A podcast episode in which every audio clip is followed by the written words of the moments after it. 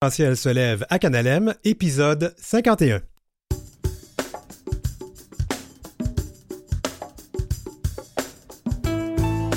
Au sommaire aujourd'hui, Interligne, un service d'aide téléphonique pour nos communautés, organisme sous-financé et dans la grande démesure dans le cadre de sa campagne de financement annuel. Sous-financement encore, mais cette fois pour des services pour les personnes queer de la francophonie mondiale, un triste constat de l'Alliance Égide. Et puis Transcontinent Queer revient avec notre tour d'horizon des actualités queer d'un océan à l'autre. Et on va parler d'une madographie, c'est bien plus qu'une biographie. Luc Provost et sa chum Mado se commettent dans un livre.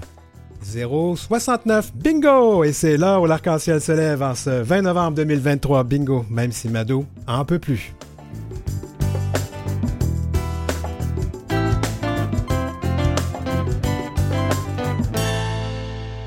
Vous écoutez L'heure où l'arc-en-ciel se lève avec Denis Martin Chabot. Interligne, c'est un organisme vital pour les communautés queer. C'est là qu'on appelle quand on ne sait plus trop comment gérer ses questionnements sur son orientation sexuelle ou son identité de genre. Interligne, c'était dans sa campagne et c'est vrai, sauve des vies. Après un an à se débattre pour maintenir ses services en raison du sous-financement qu'elle obtient des gouvernements, comme bien d'autres organismes communautaires queer d'ailleurs, on va en reparler, Interligne est en campagne de financement populaire. Ce vendredi, 24 novembre, ce sera la grande démesure, une soirée de financement différente. Et pour en parler, on reçoit Pascal Vaillancourt, qui est directeur général de l'organisme. Bonjour Pascal. Bonjour. Bonsoir aussi. Oui, Dépendant bonsoir. des heures qu'on nous écoute. Ben, on va commencer. euh, ben, on va parler de ce qui, ce qui, qui- En fait, c'est pas la première fois que tu viens nous parler. Le financement. C'était un gros problème euh, à Interligne. Il se passe quoi maintenant? On est rendu où avec ça? Ça avait été un gros euh, l'année dernière, c'était un gros problème parce que on devait sauver notre service de nuit qui était menacé de fermeture. Maintenant, on a la chance de pouvoir dire que le service est sauvé pour au moins une période de trois ans.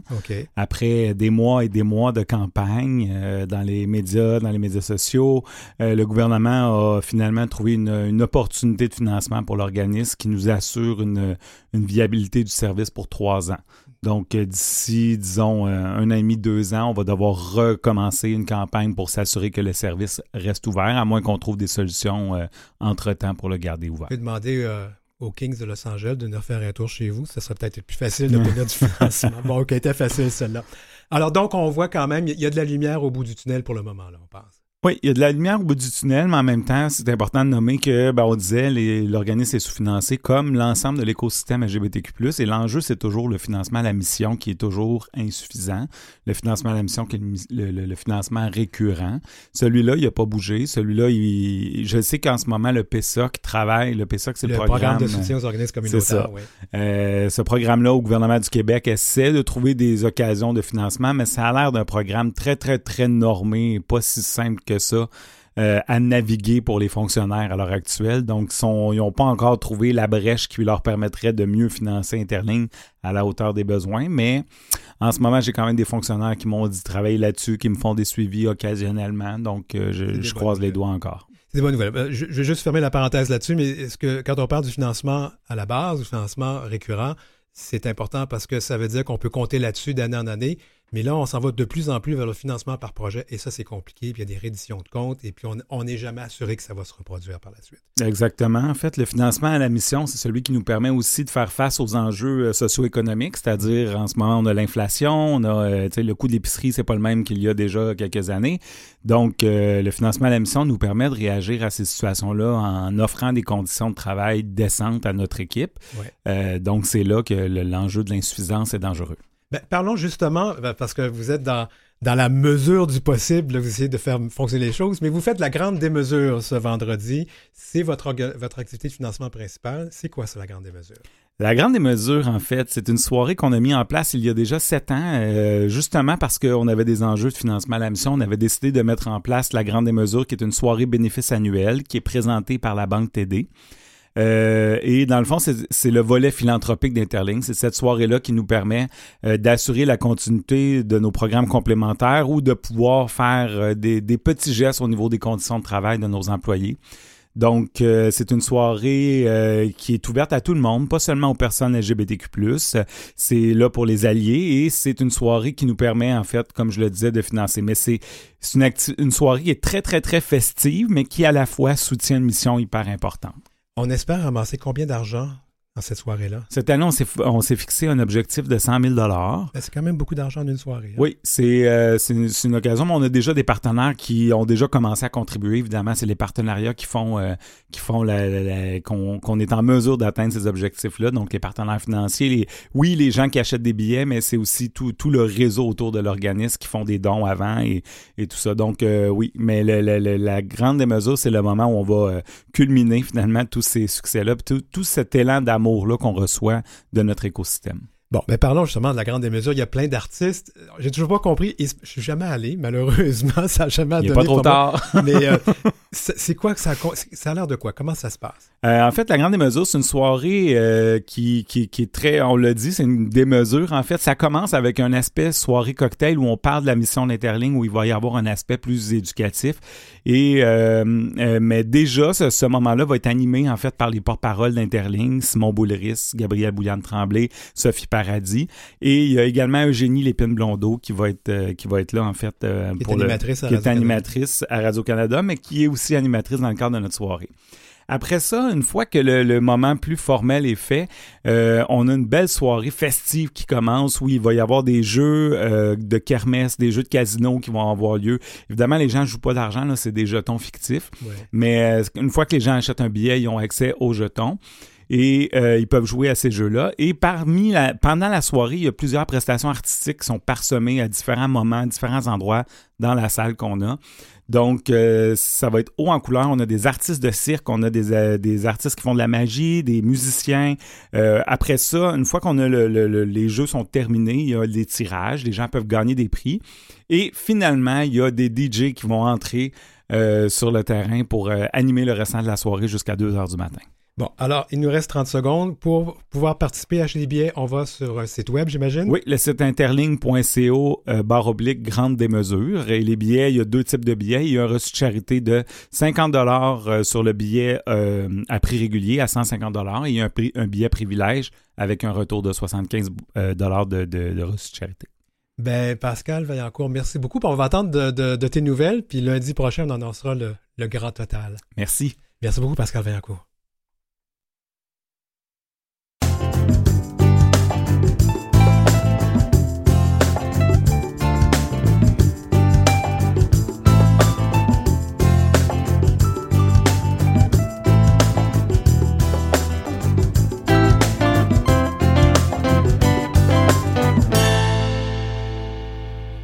Le financement des organismes voués à la défense des personnes LGBTQIA+, on vient de le voir, euh, que ce soit ici au Canada, au Québec euh, ou ailleurs dans la francophonie, c'est pas toujours au rendez-vous. Égide, c'est l'Alliance internationale francophone pour l'égalité et des diversités. Euh, elle vient de publier les résultats d'une vaste étude qui documente le financement public ou philanthropique obtenu par les organisations queer francophones. Et le portrait n'est pas reluisant. Laurent Brault est co-président, également directeur général de la Fondation Émergence. C'est pas sa première rencontre ici à l'émission. Bienvenue à l'émission à nouveau. Merci beaucoup. Alors, d'abord, pourquoi s'intéresser au financement des organismes queer dans la francophonie? C'est une question assez niaiseuse, mais on va le répéter. Ouais, je vais faire un peu le parallèle avec euh, la raison qui a mené à l'existence de Égide, cette grande alliance. En fait, il y a eu en 2017 une conférence à Fierté Montréal, conférence francophone uniquement. Donc, des militants et des militantes francophones de partout du monde, dans, le monde qui sont venus à Montréal pour parler de leurs enjeux et euh, le comité scientifique de la conférence avait euh, produit un rapport qui recommandait euh, la création d'une organisation internationale LGBTQI francophone parce que la francophonie LGBT, francophonie avec un petit f, hein, je ne mm-hmm. parle pas de l'OIF ici, a en fait un écart monumental avec ce qu'on pourrait appeler l'anglophonie LGBTQI. Donc, le constat est clair. Euh, les organisations sont pratiquement inexistantes. Euh, le contexte politique et social est très difficile dans les pays de la francophonie. Encore aujourd'hui, 14 États criminalisent l'homosexualité. Et la plupart n'ont même pas de loi non plus pour euh, protéger les personnes LGBT. les organisations LGBT des sociétés civiles dans les pays francophones sont jeunes, euh, souvent, l'expertise n'est pas là, la, capacité de mener des projets, de monter des budgets. Donc, beaucoup de monde avec la main sur le cœur, mais très peu de moyens financiers pour les aider.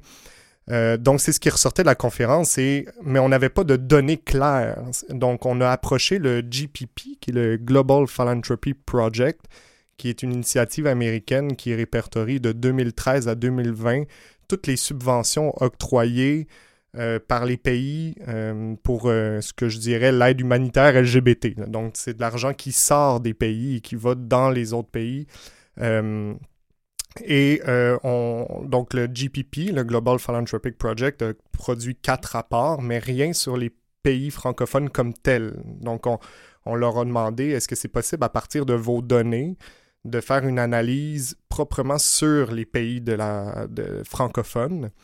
Et euh, ben, en fait, c'est une, très belle collaboration qui a mené à, les premières données sur... Euh, je, l'ai mentionné en ouverture d'émission, ce qu'on constate, c'est quand même lamentable au niveau du financement de, des organismes LGBTQ dans le monde entier, dans la francophonie. Oui, complètement. En fait, ce que le rapport démontre, c'est que c'est moins de 1% de l'enveloppe mondiale pour les projets LGBTQ euh, qui va dans les pays francophones. Hmm. Donc, autant dire que presque rien. Euh, tout va dans les autres pays, va principalement dans l'anglophonie LGBT, mais pratiquement rien pour la francophonie. Donc, le, le constat est quand même euh, frappant.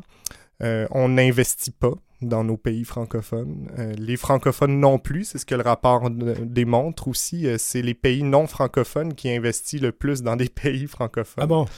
Parle des États-Unis, on parle des Pays-Bas surtout, le Royaume-Uni. Euh, mais la France, il faut dire que dans le rapport, euh, la France n'avait pas envoyé ses données parce que c'est autodéclaratoire comme mm. euh, rapport. Donc, les fondations publiques, les gouvernements, les ONG intermédiaires, les fondations privées aussi sont invités à envoyer leurs données. Mais même s'ils ne le font pas, on a quand même milité tout le monde. On est allé dans des réunions d'organismes. Je pense à Qui est un organisme supposément international, mais où tout se passe en anglais, puis c'est très américain. Euh, on, constate que la francophonie est vraiment pas bien servie. Là. Absolument. En fait, euh, la plupart des appels à projets euh, pour les projets internationaux LGBT sont en anglais. Donc, il y a déjà une barrière linguistique immense. Là. Imaginez traduire vos rapports d'activité, vos états financiers, juste pour déposer les documents en annexe à la demande. Ensuite, il faut produire la demande en anglais, qui est souvent euh, la deuxième ou troisième langue. Donc, les francophones se retrouvent euh, très désavantagés sur les appels à projets euh, des organisations internationales qui, qui financent à l'international. Est-ce que c'est pire? Là, c'est vraiment une question de. Avec, je prends la, la position de quelqu'un de l'hémisphère nord, blanc, cisgenre, etc. Mais est-ce que c'est pire dans les pays de l'hémisphère sud? que ça peut l'être ici? Oui, définitivement. parce que, en fait, la grande différence, c'est que dans les pays d'hémisphère euh, nord, puis encore là, je, prends des pincettes parce que c'est pas tous les pays euh, dans l'hémisphère nord qui financent les au niveau domestique, c'est-à-dire mm-hmm. à l'intérieur de leurs frontières. Mais ça, c'est la grande différence. C'est que dans les pays du Nord, il y a quand même les États qui vont financer des groupes LGBT à l'interne de leurs frontières. Même si les finances pas bien, comme on le vu avec Interlink. Exactement. Exactement. Mais comparativement à l'hémisphère sud, où il y a pratiquement euh, rien là, pour les, les organisations, ça passe beaucoup par la, la santé avec la prévention et la lutte contre le VIH. À quoi, oui, tout à fait. À quoi va servir ce rapport maintenant? Ben, en fait, première des choses, c'est de rendre compte de la situation. On en est où là en termes de financement euh, des organisations internes, euh, des, des, organisations civiles LGBTQI francophones? Euh, ensuite, c'est de bâtir un plaidoyer. ce qu'on demande comme organisation à Égide et avec nos 200 membres qui sont sur les cinq continents, c'est que les organisations internationales produisent leurs appels à projets aussi en français ou en plusieurs langues, qu'il y ait une attention particulière pour subvenir aux, besoins des organisations francophones dans les pays de la francophonie. On ne pourra pas changer les États qui criminalisent si on ne soutient pas les organisations de la société civile. Ça, c'est certain. Fait que si on veut un progrès dans la francophonie, un jour, il va falloir investir dans la francophonie. Donc, je dirais, c'est les deux grandes mesures qu'il faut mettre euh, de l'avant et parler de plus en plus de la francophonie LGBT. Laurent Brault, co-président d'Égide, Alliance, euh, Alliance francophone pour les communautés queer. Excuse-moi, je viens de manquer le titre. je dois arrêter là-dessus. Merci beaucoup. Au plaisir.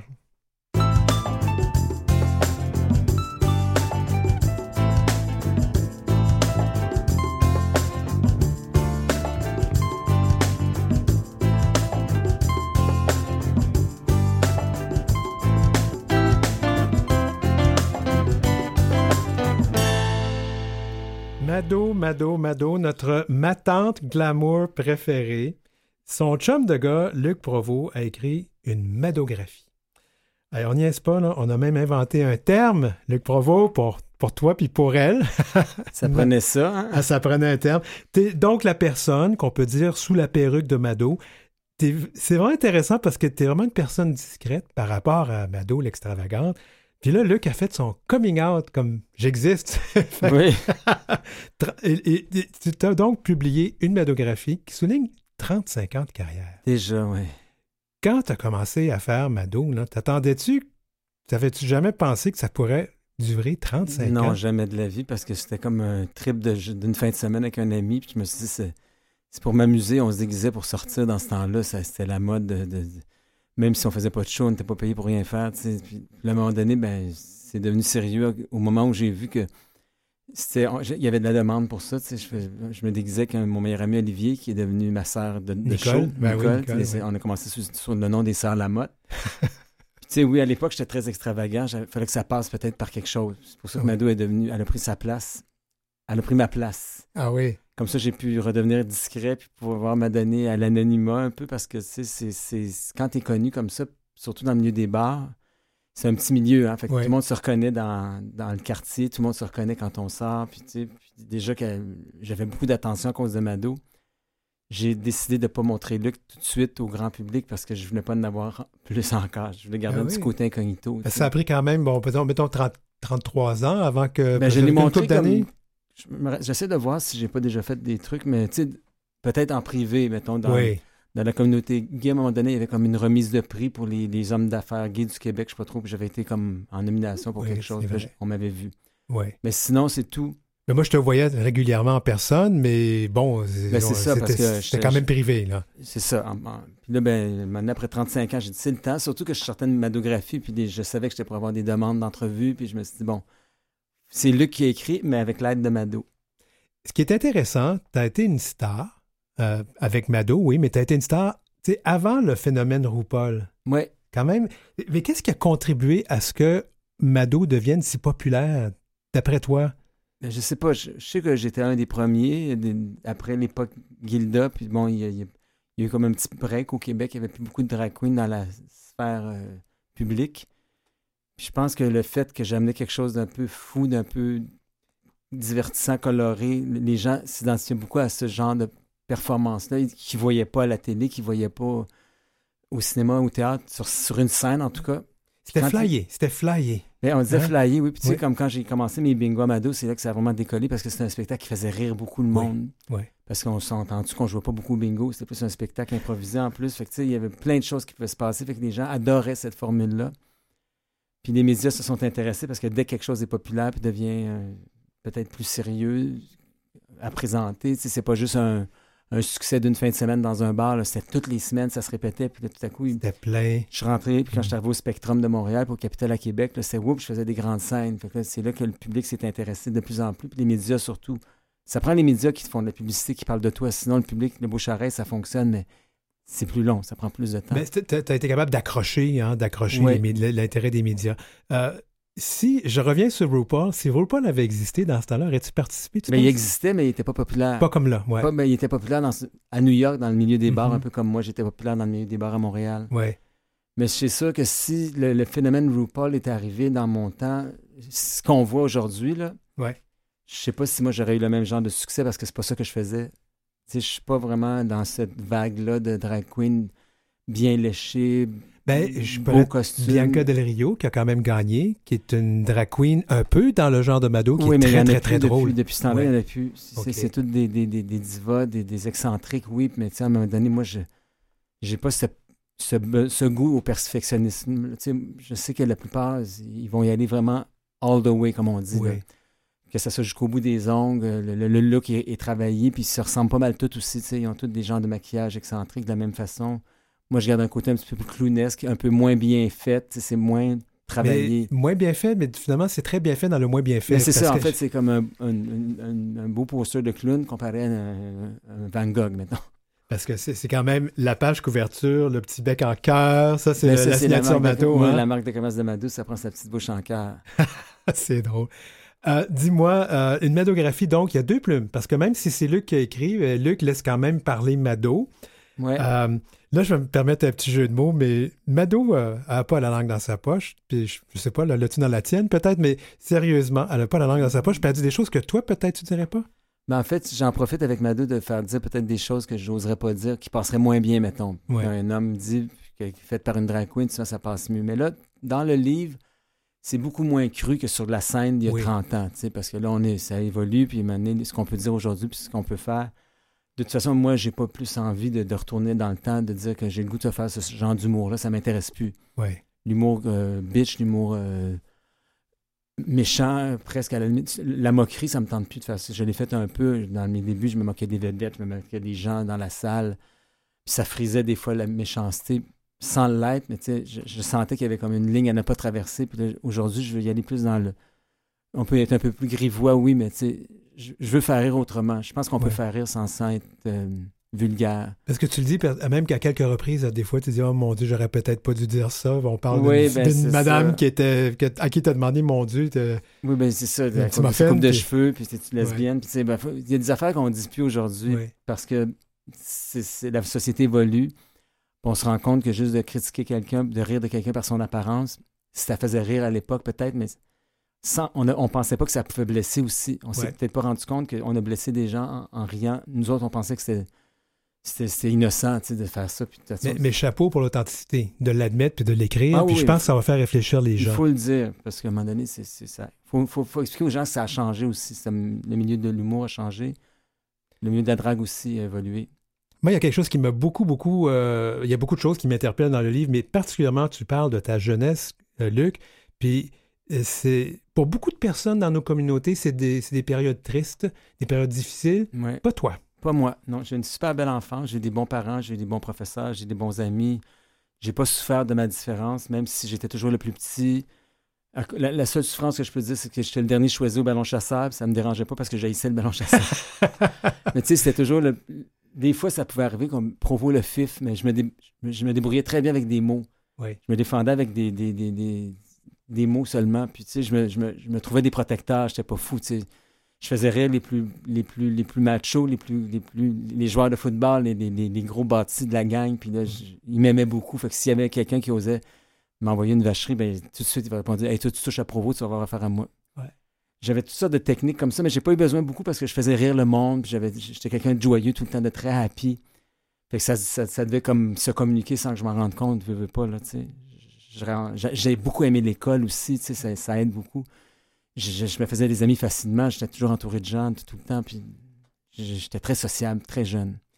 Autre chose que, que j'aime beaucoup que tu fais dans, cette, dans ce livre, c'est que tu te révèles beaucoup de choses de toi, mais on n'est pas dans les détails scabreux, mais il y a des photos qui nous font rire. Oui, Hey, écoute, habillé en cuir, en jog de cuir, c'était quand même quelque chose. mais ça, c'est parce que c'était les années San Francisco, quand Ouais. j'allais faire du Folsom Street Fair, c'était un gros party de cuir qui a lieu à chaque année. J'ai éclaté de rire, mais je riais pas de toi. Je trouvais ça Non, non, mais c'est- tellement inusité de la part de parce qu'on verra pas ça. On a vu Mado dans des looks complètement cinglés, très, très sexy. Avec, et- oui, ben avec des, des... avec des plungers, des bouches toilettes. euh, Oh, il y a une photo assez. Il y a celle-là. Puis il y a aussi, tu sais, à un moment donné, je me promenais avec une boule d'afro sur la tête, puis un petit gant dans...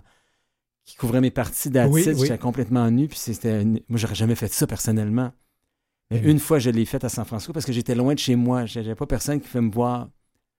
C'est-à-dire, tu sais, comme à Montréal, quand tu es sur une scène tout nu, ben, tout le monde te voit. Ouais, Mais quand tu es à San Francisco dans un party incognito, personne sait, personne n'a vu le look de cuir que je portais. tu sais. Oui, oui, oui. J'en ai mis une photo parce que je trouvais ça rigolo, puis je me suis dit, bon, pour montrer que j'avais quand même une certaine audace aussi, même si je suis quelqu'un d'assez réservé puis gêné à la base, Ouais. je l'ai faite parce que j'étais comme. À ce moment-là, je pense que j'étais plus en confiance là-bas. Là. Oui. Est-ce que Luc est plus en confiance maintenant qu'il était à cette époque-là? Parce que là, maintenant, Luc, il parle. C'est plus tout Oui, mais je Mado. pense pas que j'irais. J'oserais même plus me promener en bédaine. des fois, je me rappelle, euh, pas, pas récemment, mais tu sais, des parties, des- tu vas danser dehors, tout le monde a chaud, tout le monde enlève son chandail, puis Ouais. moi, non, je- je- j'ai une certaine pudeur qu'on ne peut pas comprendre des fois parce que Mado, elle n'a pas cette pudeur-là. Ben, c'est correct. Tu as le droit d'avoir une Oui, double personnalité. Mais, mais maintenant, Mado, je pense qu'il est rendu aussi prude que moi. Ah, ça ben doit être l'âge qui fait ça.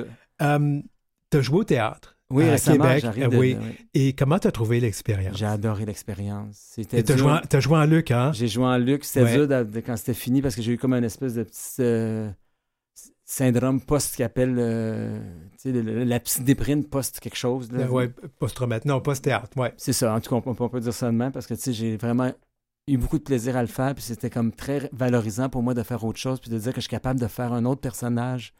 Parce qu'après 35 ans de Mado, je me suis dit, je vais être capable de jouer un vieux monsieur à l'opposé de, du- de l'image de Mado. C'est un vieux C'est- monsieur c'est aigri. C'est-tu euh, compli- un compliment? Je te dis, je trouve que tu as bien réussi d'être oui, un vieux monsieur. Oui, ça a marché, puis les, les critiques sont super bonnes. C'est ça que j'avais peur un peu qu'on fasse. Ben, il est correct. On n'arrive on, on n'arrive pas à oublier Mado, il n'arrive pas à nous faire. Parce que Bon, on l'a oublié, Malo. Moi, Ben, j'ai c'est pas vu Mado sur scène. C'est ça, puis il y a beaucoup de gens m'ont dit la même chose, puis ça m'a ça m'a touché beaucoup de voir que vraiment les gens ont, ont apprécié mon travail, pas juste parce que j'étais connu, parce que c'était bien fait. Puis, ben, Mado, on l'aime quand même, là, tu lui dis. Mais oui, mais là. elle, elle, partira pas de même. là. Non. Mado prend pas sa retraite, mais Luc est ouvert à d'autres choses. C'est ça qui est bien maintenant. Te sens-tu euh, comme un modèle dans nos communautés? Je pense pas que je me sente comme un modèle, mais s'il y a des gens qui me disent euh, qui ont été inspirés par mon parcours, tant mieux. Si j'ai pu ouvrir les yeux, tant mieux. S'il y a des parents qui, qui comprennent un peu plus leur enfant à cause de ce que j'ai fait, ou s'il y a des enfants qui, qui me contactent pour me dire comment tu as fait pour en arriver là, ça pourrait peut-être m'aider, je vais le faire.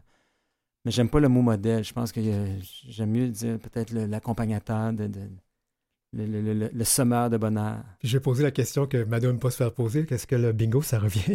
Ça reviendra jamais. Tu liras le livre parce que justement, Madone en parle du bingo. Elle est- Justement, parce que je veux qu'on, je veux terminer là-dessus parce que c'est justement c'est dans le livre. Donc une madographie euh, signée de Luc Provost aux éditions euh, La Presse. Euh, un, un livre absolument euh, passionnant, fascinant, intéressant. C'est plein de belles photos aussi. Puis hein, plein de c'est belles photos. Oui, tout à fait, tout à fait. Un beau souvenir de toute façon aussi de, de- d'une certaine époque aussi qui est Oui, parce que pour ceux qui ont vécu à cette époque-là, fin années 80, toutes les années 90, il y a plein de gens qui m'ont dit Hey, c'est notre histoire que tu racontes. Tout à fait. C'est notre époque. Mais merci Luc Provost. Plaisir.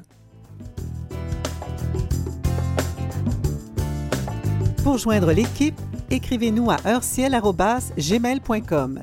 C'est heurciel en un seul mot et en minuscule, gmail.com. Suivez Denis Martin Chabot sur Facebook ou Instagram à DM Chabot auteur. Dans la deuxième partie qui s'en vient, c'est notre discussion transcontinent queer. On va prendre des nouvelles d'un bout à l'autre du Canada. On va entre autres parler de la Ligue nationale de hockey et on va parler aussi de désinformation. À tout de suite.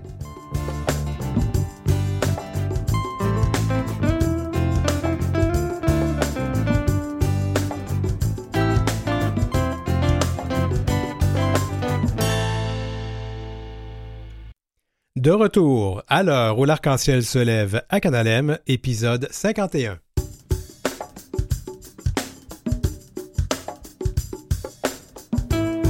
Dans cette deuxième partie d'émission, c'est vraiment le fun. J'aime beaucoup cette discussion-là qui nous revient. Transcontinent queer. On va prendre des nouvelles d'un peu partout au Canada, de ce qui se passe dans nos communautés, euh, ce qui est important pour nous. On va entre autres parler de la Ligue nationale de hockey et on va aussi parler de la désinformation et bien d'autres choses. Alors, l'heure où l'arc-en-ciel se lève, reçoit la passe et lance et compte.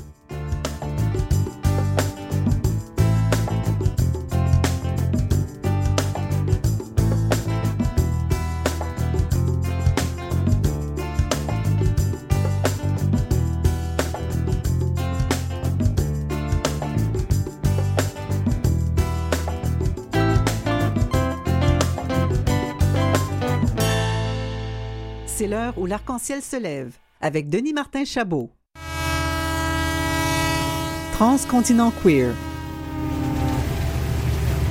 Enjeux et réalité queer d'un océan à l'autre. Oui, notre discussion mensuelle sur les actualités queer d'un océan à l'autre. Et on va rejoindre aujourd'hui Roseva Fogg-Jenkins, qui est coordonnatrice de programmation au Comité franco-queer de l'Ouest, qui est à Edmonton. Salut Roseva.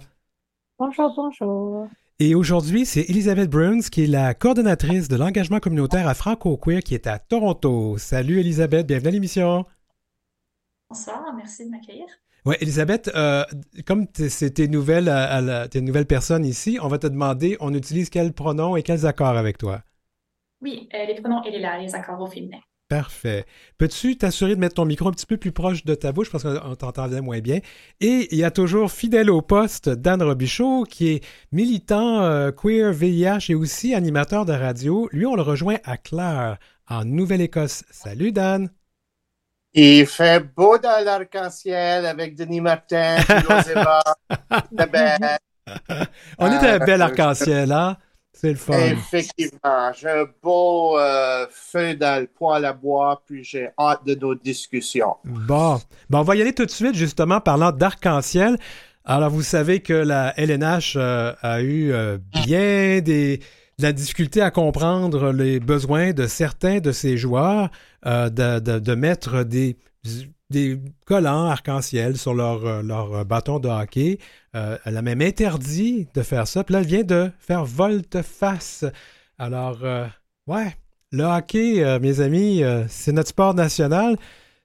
Qu'est-ce qu'on doit penser de toute cette controverse-là? Ah, Roséva, ton micro est allumé, on va aller avec toi. Justement, j'attendais d'autres personnes parce que le hockey, c'est pas nécessairement ce qui me passionne. C'est pas quelque chose euh, que pour moi, euh, c'est euh, ça j'aime dire. Je suis pas, je suis pas une lesbienne de cette façon-là. Il y a d'autres, tu sais, des fois, il y a le stéréotype de la, des lesbiennes qui sont. Euh, puis c'est bien correct, hein, c'est bien correct d'être lesbienne et d'être, euh, d'aimer le sport, puis d'être peut-être plus dans le stéréotype plus garçon. C'est correct, on admet, tout ça, c'est bon. Absolument, absolument. Non, j'ai, je connais bien beaucoup de ces lesbiennes comme ça, puis je, les admire beaucoup. Par contre, ce n'est pas moi, c'est pas trop ma passion. Mais pour moi, tu sais, ça me fait vraiment penser au, euh, tu sais, l'idée d'être allié. Alors, tu sais, euh, le hockey, qu'au début, quand ils ont dit, ah oui, on va faire ces choses de fierté, on va être alliés, c'était pour eux autres. Tu sais, je me demande quand c'est des grosses compagnies comme la LNH, tu sais, qu'eux autres, ils doivent regarder puis ils doivent dire, OK, ben là, on est dans une situation où est-ce qu'en se portant allié par la communauté de LGBTQIA+, ça va nous paraître de cette façon-là. C'est vraiment, tu sais, je pense que eux autres, ils voient comme une décision de, euh, c'est euh, une décision très business, très capitaliste. De comment est-ce qu'on peut avoir le plus de personnes? Ah, ben, si on est inclusif, là, on peut avoir plus de personnes. Puis, là, quand on voit quand c'est banni comme ça, ça me fait juste penser que pour eux autres, leur, leur être alliés avec la communauté LGBTQIA+, quand ils l'ont fait, c'était pas des vrais alliés parce que maintenant qu'ils ont soudainement changé la décision, ils font juste, ils font pas un, vrai, pour moi, c'est un vrai effort de comprendre la communauté puis vraiment l'inclusion, c'est que oh ben la décision populaire du collectif, c'est d'inclure les personnes de LGBTQ+. Ok, on va faire partie. Ah finalement, il y a eu des problèmes. Maintenant, la population est moins avec. Alors là, on va changer. Alors ça montre que pour eux autres, c'est pas vraiment quelque chose que c'est un, vraiment un, soutien de la communauté. C'est juste quelque chose que ça va avec. C'est juste la business pour eux. C'est juste quelque chose qui, qui regarde euh, qu'est-ce qu'ils vont leur faire le plus d'argent. Puis maintenant qu'on est moins populaire, ben, on leur fait moins d'argent. Alors, c'est, ils nous oublient. Tout à fait. Tout à fait. Et, même, j'ajouterais qu'ici, le, le, Canadien de Montréal avait euh, une joute à chaque année où, qui était dédiée, où on invitait les personnes des communautés queer. Ils ne l'ont pas fait cette année justement pour les mêmes raisons. Dan, euh, à Claire, ton micro est allumé. Je vois que tu veux parler. Euh, ben, moi, je vais, je vais prétexter ça en disant que moi aussi, lorsque je comprends du hockey, c'est à peu près que c'est jouer sur la glace avec une galette en caoutchouc. Mais euh, moi, ce que j'ai trouvé intéressant dans toute cette affaire de, de revenir sur la décision, mais l'on interdit toujours le maillot, euh, c'était la réponse de la Ligue, parce que la réponse de la Ligue, et je cite, euh, c'est une traduction quand même, les joueurs auront désormais la possibilité de représenter volontairement des causes sociales qui leur tiennent à cœur avec du ruban adhésif. Hmm. Moi, personnellement, je trouve que c'est très généraliste, alors que vraiment, euh, soyons honnêtes, cette débat gravite autour de l'arc-en-ciel, euh, puis de la prise en compte de la diversité dans le sport. Ce n'est pas, pas généraliste. Ouais. ouais. Elisabeth? Ouais, euh, c'est très intéressant ce que vous dites. moi, ce à quoi ça me fait penser, c'est quand tu demandais, Denis Martin, ce que ça dit sur notre sport national? Puis moi, je me demande, ben, en fait, c'est quoi un sport? C'est une sorte de, démonstration patriotique et ça se veut comme un reflet des valeurs et de l'identité canadienne. Et je pense que pendant des siècles, cette identité-là, elle, avait une certaine apparence. C'était, tu comme une sorte de représentation de la masculinité hétéronormative. Et je pense que euh, l'ouverture qu'on voit en ce moment à la diversité sexuelle, affective et de genre, ça remet peut-être certaines de ces idées-là en question. Euh, et puis ça, ça rend les gens mal à l'aise. Euh, et puis, donc en même temps, je me, dis que cette indignation qu'on a, c'est comment, comment est-ce que le, la LNH comme pourrait rejeter les symboles de l'arc-en-ciel. Euh, je pense qu'il faut aussi, c'est peut-être malhonnête si on critique pas réellement euh, les valeurs sociétales que le genre de choses comme le, hockey vraiment patriotique comme ça, ça représente. C'est un peu à ça que, que oui, je Oui, je te suis beaucoup là-dessus, Elisabeth, parce que je pense toujours à toutes ces histoires de jeunes femmes euh, qui ont, tu sais, qui étaient des, des, fans de joueurs de hockey et qui se retrouvent parfois dans des situations où elles se font agresser sexuellement. Il y a des histoires de ça. Mais je ne veux pas rentrer là-dedans. Moi, je vais vous amener sur le fait aussi que le sport, hein, le sport, le sport, le sport, c'est encore le vestiaire qui est toujours et encore une espèce de placard. C'est comme s'il reste encore un placard dont les portes sont fermées, verrouillées, serrées. Il semble que c'est le sport.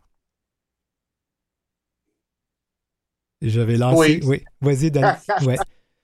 euh, certainement, la, culture sportive, en particulier euh, dans les vestiaires, dans les vestiaires d'équipe, ça, c'est des épreuves gênantes pour, pour n'importe quelle personne. Si euh, tu as euh, encore sur le fait que c'est gênant pour la majorité des gens, une question de, de, de niveau d'acceptation de ton identité de genre, de ton orientation sexuelle, euh, ça devient, euh, euh, je pense, ben, ça devient, ça, empêche, ça empêche l'inclusivité. Ça mm-hmm. montre certainement que c'est crucial de continuer à parler d'inclusivité dans le sport, surtout dans le sport professionnel. Ouais, moi, je m'entraîne au Stade olympique à Montréal. Pour que je ne pas ça pour être pour dire que je suis bien beau, je suis bien fin, mais j'ai trouvé intéressant. Cette année, ils ont mis des séparateurs aux douches et j'ai trouvé que c'était intéressant, surtout, je pense toujours aux hommes trans qui, euh, ben écoute, ils n'ont peut-être pas le goût de qu'on voit leur anatomie de cette partie-là de leur corps. Alors, j'ai trouvé ça intéressant et euh, j'ai posé la question pour me dire que c'était entre autres une des raisons pourquoi ils l'ont fait. Mais je vais revenir sur euh, ce, parce que là, on parle de, de. Puis là, on a la perspective des hommes, mais aussi pour les femmes. Hein. c'est, pas, le vestiaire n'est pas un endroit très, très sécuritaire ou bienveillant pour les personnes de nos communautés. Euh, je vois. Mm-hmm. Oui. Oui, mais je pense beaucoup aux stéréotypes. Et on, pense aux stéréotypes de le sport. C'est quelque chose de masculin. Puis que, euh, on, on, fait des stéréotypes de quelqu'un. Euh, tu sais, c'est pas les, les places où on trouve les personnes gays, mais moi, qu'est-ce que je trouve vraiment touchant, c'est quand on voit des personnes qui sont dans le sport, qui font leur coming out en tant que euh, euh, soit d'orientation sexuelle ou de, de, genre, et vraiment que ça, ça aide à montrer que c'est c'est pas juste les stéréotypes qu'on trouve les, les personnes queer dans le théâtre, etc., mais vraiment qu'on est tout partout, puis que c'est pas juste les stéréotypes qu'on a, c'est aussi des hommes qu'on qu porte masculins dans le sport qui sont aussi fait partie de la communauté. Alors, c'est vraiment important d'avoir cette visibilité. Puis, c'est pour ça, quand on voyait qu'en premier, on mettait le, euh, l'arc-en-ciel sur, les bâtons, c'était pour montrer que la solidarité, que c'est, c'est vraiment tout partout qu'il faut avoir de la solidarité, puis pas juste les stéréotypes, que c'est un nouveau, on, pensait qu'on allait dans une direction, une nouvelle direction pour le sport, où est-ce qu'on est plus ouvert, c'est pas juste les stéréotypes de la masculinité, mais vraiment de, d'agrandir, c'est vraiment quelque chose de fantastique, je pense. Alors c'est pour ça que c'est tellement décevant quand on, quand voit ce message comme ça. As-tu quelque chose à ajouter, Elisabeth? J'irai peut-être à la prochaine question, je te lancerai là-dessus si. Euh, oui. Ben, en fait, euh, moi, je me demande euh, récemment, c'est arrivé au Québec, mais je pense que c'est quand même quelque chose qui a fait les manchettes. Il y a une boxeuse québécoise du nom de Katia Bissonnette. Elle s'est retirée d'un combat parce qu'elle avait découvert que son adversaire, Mia Wormsley, Wormsley était une femme trans. Wow! Ça, ça dit quoi aussi sur. Est-ce, qu'on, est-ce que nos fédérations de sport savent comment s'adapter à ces situations-là? Oui, alors ça, c'était une situation qui était euh, euh, excusez-moi, décevante parce que c'était, je crois que euh, la personne en disant non, je ne veux pas participer à ce match de boxing parce que c'est une femme trans, elle a fait le outing d'une femme trans. Tout à fait, tout à fait. alors, comment c'est tellement, tellement dangereux de outer quelqu'un? Euh, c'est, c'est complètement irrespectueux et ça peut mettre cette personne en beaucoup de danger. Alors, le, le choix que cette personne a fait, cette personne aurait pu dire, je ne veux pas faire de match de boxing pour n'importe quelle raison, mais le fait qu'elle a choisi de faire le outing, pour moi, c'était vraiment mon cœur euh, brise vraiment pour cette boxeuse trans. Qui a reçu, qui a reçu tellement de, de, toxicité sur les réseaux sociaux. Vous me permettez de temps en temps, je dis les réseaux sociaux qui deviennent des égouts sociaux euh, dans ce genre de situation-là. Euh, effectivement. Je vais, je vais envoyer la, question à Elisabeth euh, parce que je pense que c'est quelque chose qui t'interpelle. Ouais, ben je vais dire comme toi, Roséva, je trouve ça, je trouve ces conversations vraiment décevantes et aussi frustrantes parce que c'est juste tellement pas basé dans les, dans les faits. donc, on, on demande, bon, est-ce que les fédérations de sport sont prêtes? Mais comme d'abord, les supposés avantages conférés par la testostérone sont complètement exagérés. Euh, puis même si on acceptait que la testostérone conférait des avantages sur certains points, comme la force brute, comme les études démontrent que les femmes trans euh, qui ont subi une suppression de la testostérone n'ont pas d'avantages sur les femmes cis.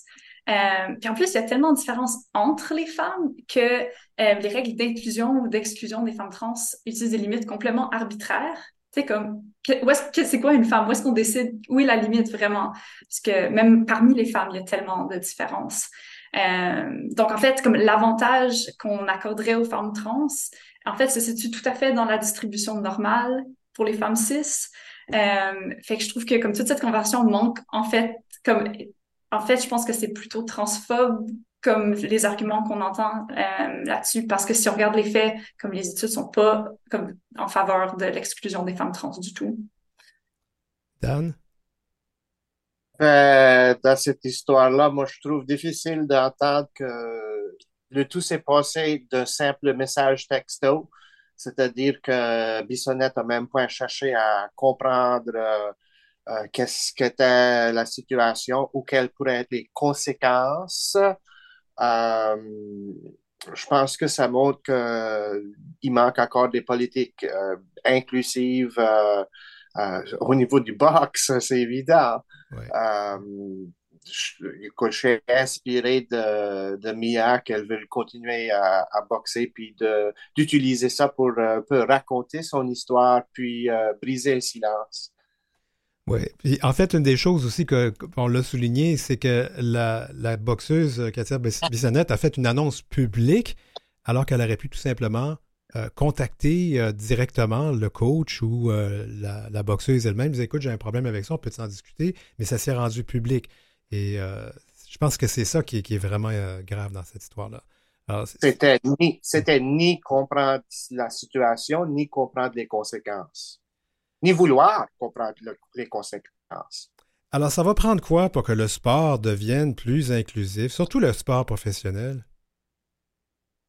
Oui, c'est une très bonne question. moi, je pense beaucoup à qu'est-ce qu'Elisabeth vient de dire sur um, la testostérone et, qu'est-ce qu'on. Euh, c'est des conversations qu'on a eues. Moi, je pense beaucoup à Castor Semenya, qui était une femme de l'Afrique du Sud, qui s'est fait dire oh, qu'il y avait un niveau de testostérone trop élevé dans son corps. Elle pouvait plus euh, être dans la compétition. Et justement, les catégories de hommes et femmes, à quoi ça sert vraiment? Parce que, comme Elisabeth a dit, il y a tellement de variations entre ce qu'on appelle une femme, ce qu'on appelle un homme. Euh, que vraiment, je vois pas pourquoi c'est nécessaire de genrer certaines catégories et mm-hmm. pourquoi pas, euh, tu sais, vraiment prendre ce moment à penser à ces catégories et comment on pourrait euh, vraiment conceptualiser ceci d'une différente façon qu'on n'exclut personne. Et j'invite vraiment les, c'est euh, euh, comment on, dirait les organismes sportifs de vraiment euh, être, je trouve qu'il y a beaucoup d'organismes sportifs qui, font pas de décisions et ça fait que les personnes sont victimes. C'est comme la boxeuse euh, Mia, on a vu comment elle est victime. Et en prenant ces décisions, en avoir quelque chose de très ferme, pensant à leur règlement et vraiment être contre la transphobie de cette façon-là, euh, je pense que si on voit ces organismes qui, qui prennent vraiment ce, ce, brave pas à, être vraiment euh, contre la transphobie, on pourrait voir des, super belles choses qui, changeraient comment on conceptualise le sport. Et aujourd'hui, vous savez que c'est la journée de, du souvenir euh, des personnes trans. Alors, c'était une discussion, je pense, qui était nécessaire avoir aujourd'hui.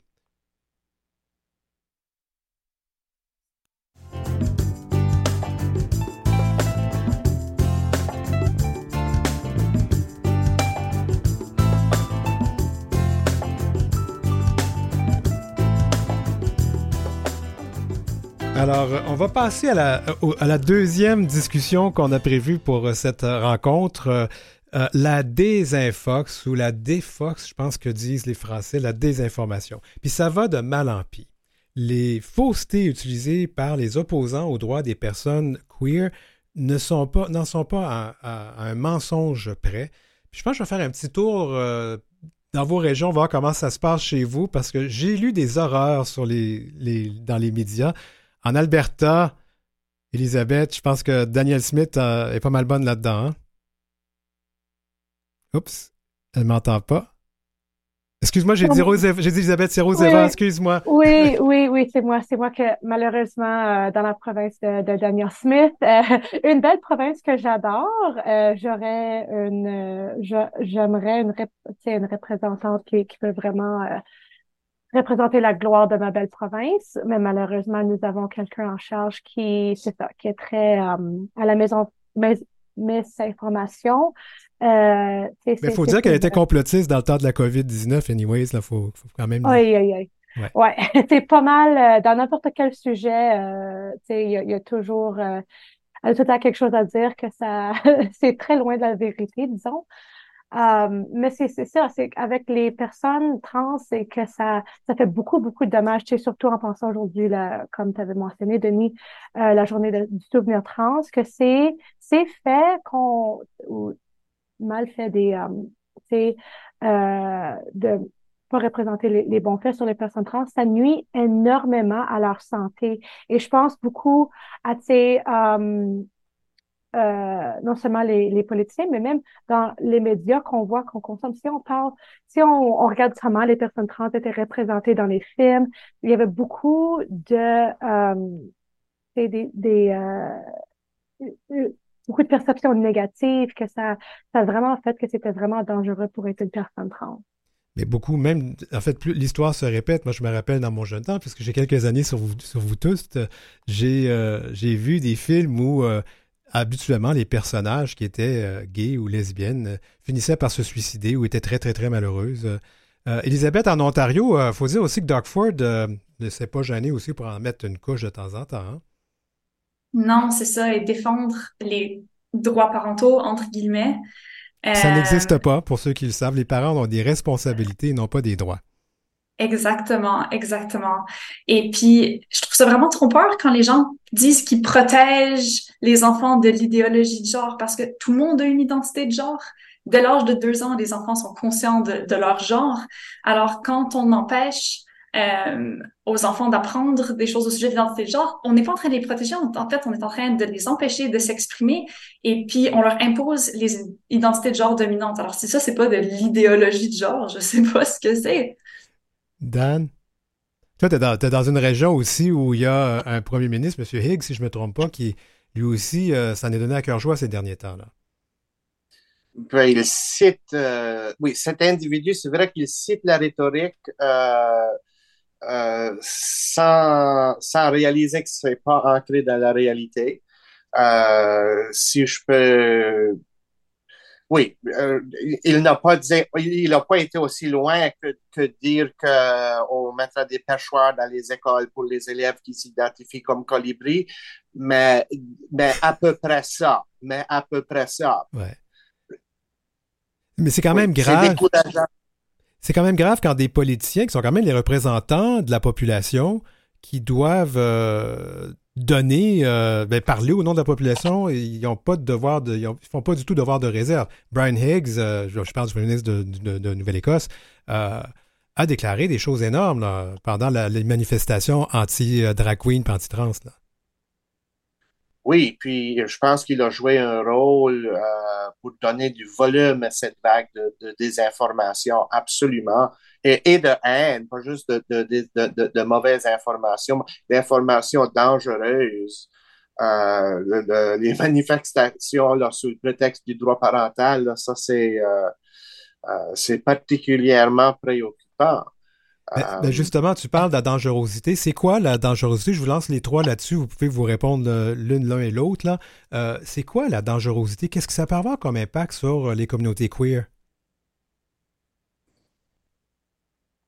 Mais à un moment donné, pour moi, c'est euh, où, est la responsabilité de l'État de protéger l'enfant quand c'est le parent qui est le danger? Hmm. Mais quand tu entends tous les jours que d'être euh, une personne trans, euh, tu fais de, l'endoctrinement, que les drag queens font l'endoctrinement, au bout du compte, les gens qui reçoivent ça, comment, comment ça peut avoir, quelle sorte d'impact ça peut avoir?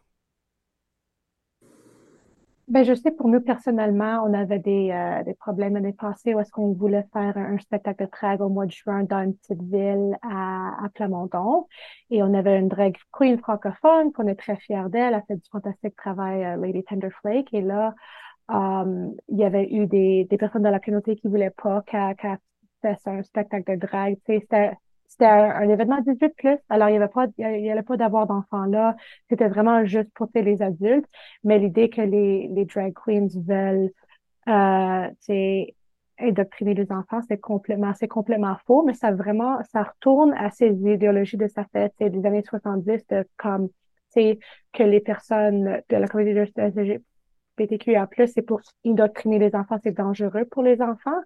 Alors, ça fait que, euh, c'est, c'est, euh, ça, ça, nuit vraiment aux conceptions que les personnes ont des personnes de LGBTQIA+, et que les jeunes qui veulent s'identifier puis faire partie de la communauté, ben, si tu es un jeune en questionnement, puis tu vois cette rhétorique sur une groupe de personnes, ben, questionnes, tu penses, oh, est-ce que je suis gay? Mais qu'est-ce que j'entends, c'est que toutes les personnes gays sont, veulent causer du mal. Ben, c'est pas moi, tu ça, c'est vraiment quelque chose que ça nuit euh, énormément aux jeunes.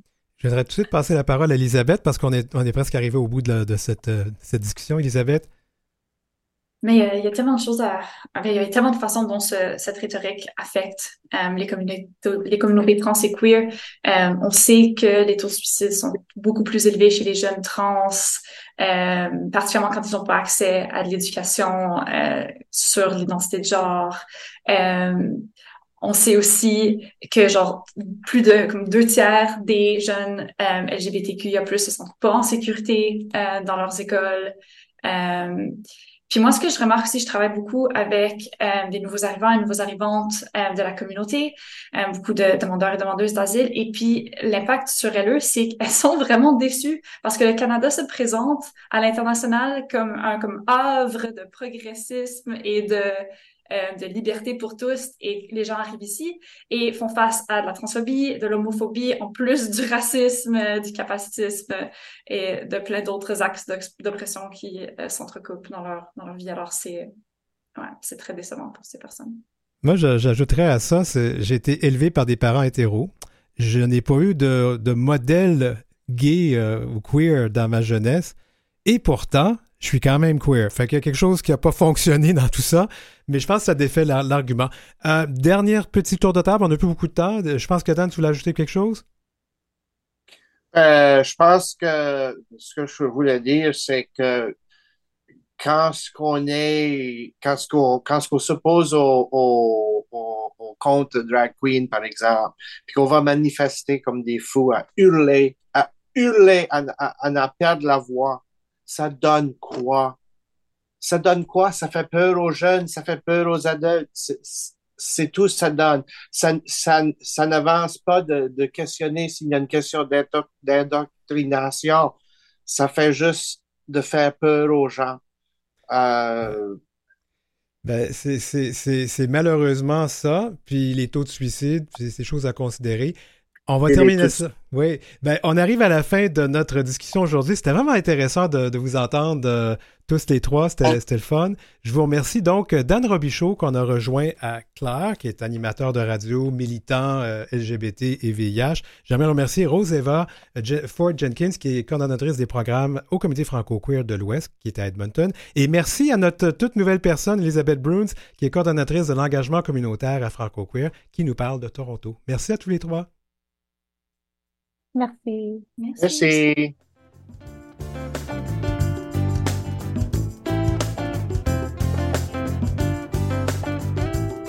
Pour joindre l'équipe, écrivez-nous à heurciel.gmail.com.